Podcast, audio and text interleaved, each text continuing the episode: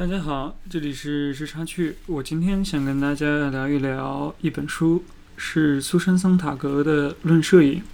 苏珊·桑塔格是美国的一位艺术评论家，呃，出生于一九三三年一月十六日，去世于二零零四年十二月二十八日。他跟中国非常的有渊源，就是说他的家族是在中国做皮货生意的。在他大概三岁还是五岁的时候，他父亲在中国北方染上了肺结核，病逝了。此后呢，他才回到美国去。他是一个非常聪明的人，大概是在呃十几岁的时候就能够有非常多的这种写作。呃，后来拿到了芝加哥大学的学士，并且几乎是同时拿到了哈佛大学硕士与文学的双硕士学位。他在于美国呢地位很高，就是被称为美国知识界的良心，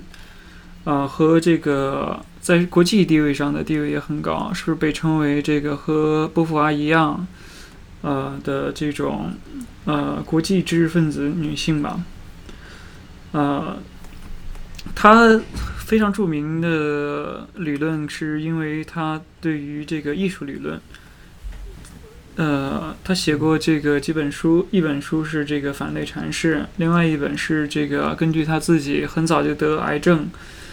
被切除了这个，因为乳腺癌被切除了这个乳房之后写的这种疾病的隐喻，这样一本书。嗯，他他在呃早年。毕业之后，后来到了欧洲，在欧洲呢，他开始喜欢上了摄影，还有电影这一个形式。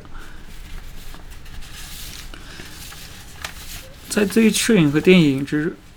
的一进行了深入的研究之后呢，他开始就是在纽约书评上撰写一些关于摄影有关的书。呃，这本书有关的这个文章，这本书呢就是有关这个摄影的，他这系统性的思考。发表在了《纽约书评》之后，呃，这个栏目结刊之后，这个《纽约书评》的这些呃编辑跟他联系，是让他这个把这些书评总结一下，总结成为这个书籍。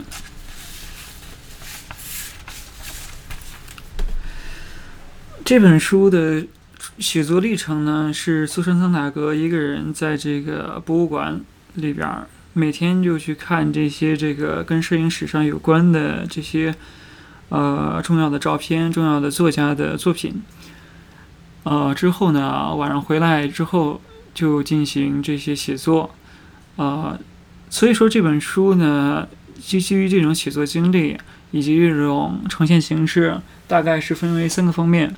呃，第第一个方面是苏珊·桑塔格自己对于摄影本身的这种作品的理解，啊，这几乎这本书几乎是可以成为苏珊苏珊·桑塔格自己对于摄影这一媒介以及他对于这些作品本身的理解发展的一个历程的记记载。啊，苏珊·桑塔格在这本书的时候写的写作的时候，根本就毫不顾及晦涩以及各种名词的解释。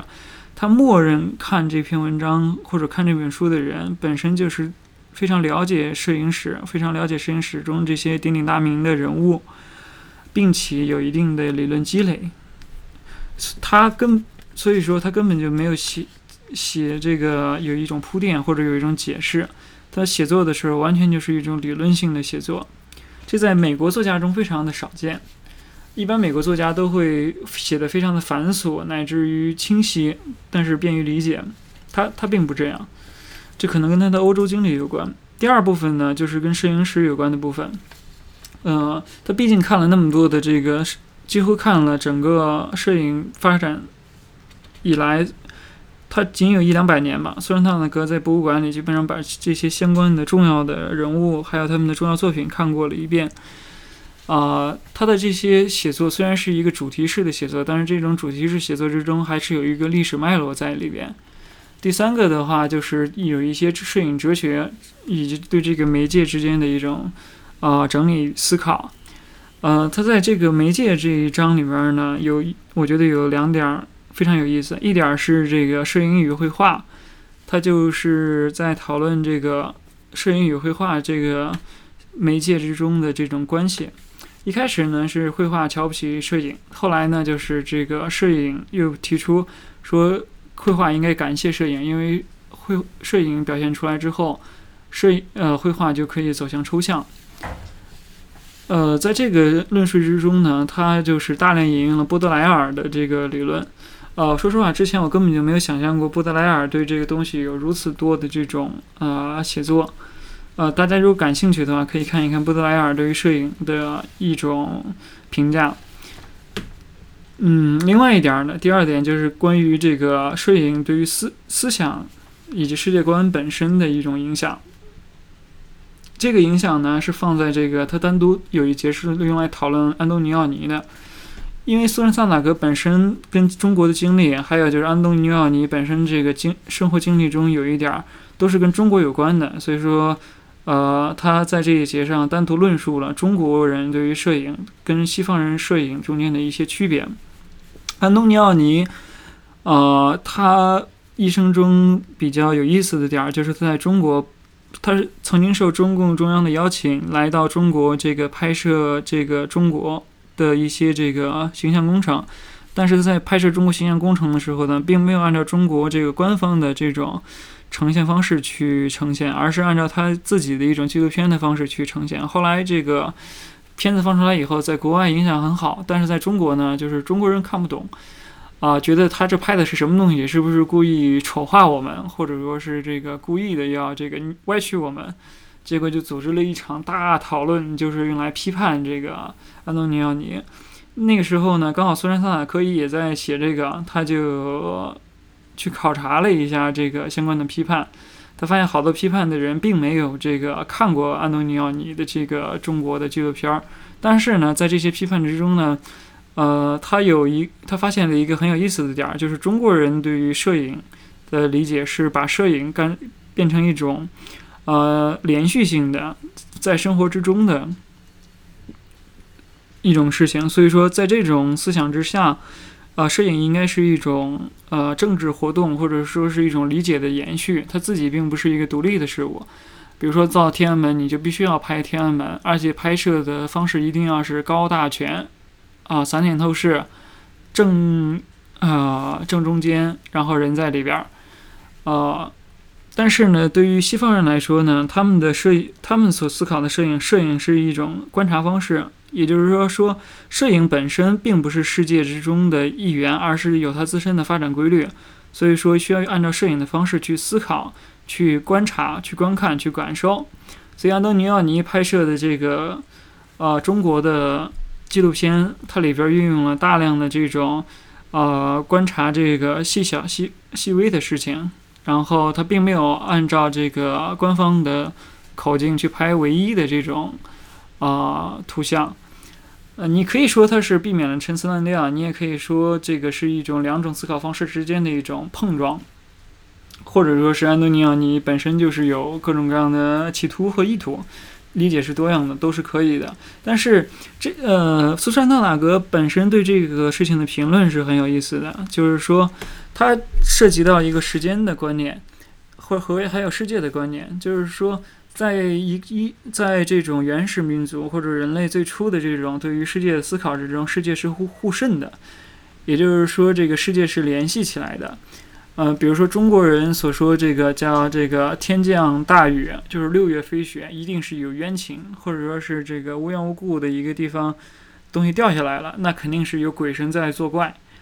这个肯定是这个世界本身有另外的东西去影响它，所以这个事情它有变化。但是呢，在这个古希腊的希腊哲学本身呢，他们这种城邦制的。思维之中呢，他认为变的东西或者说是这种联系的东西是假的，联系是假象，事物有它自身的规律。在这种思思维方式之下，后来的发展之中呢，他们认为这个摄影本身也是有它自身的规律的，有它自身的这种方式的。那么摄影它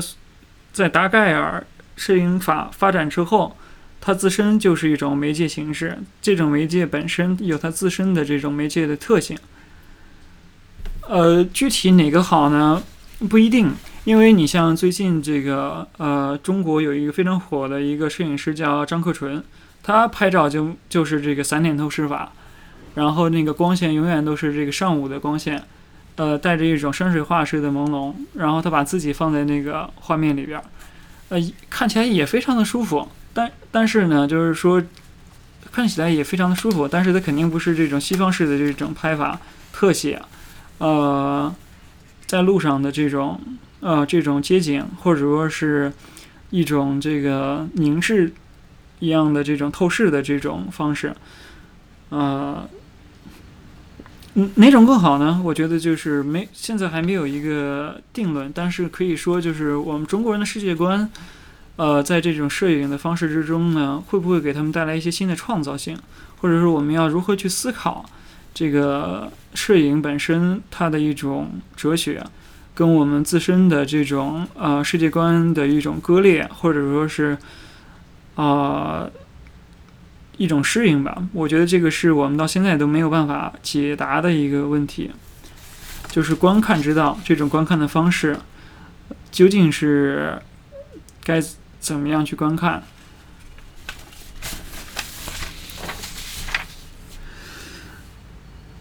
嗯，这个就是大致对于苏珊·桑塔格论摄影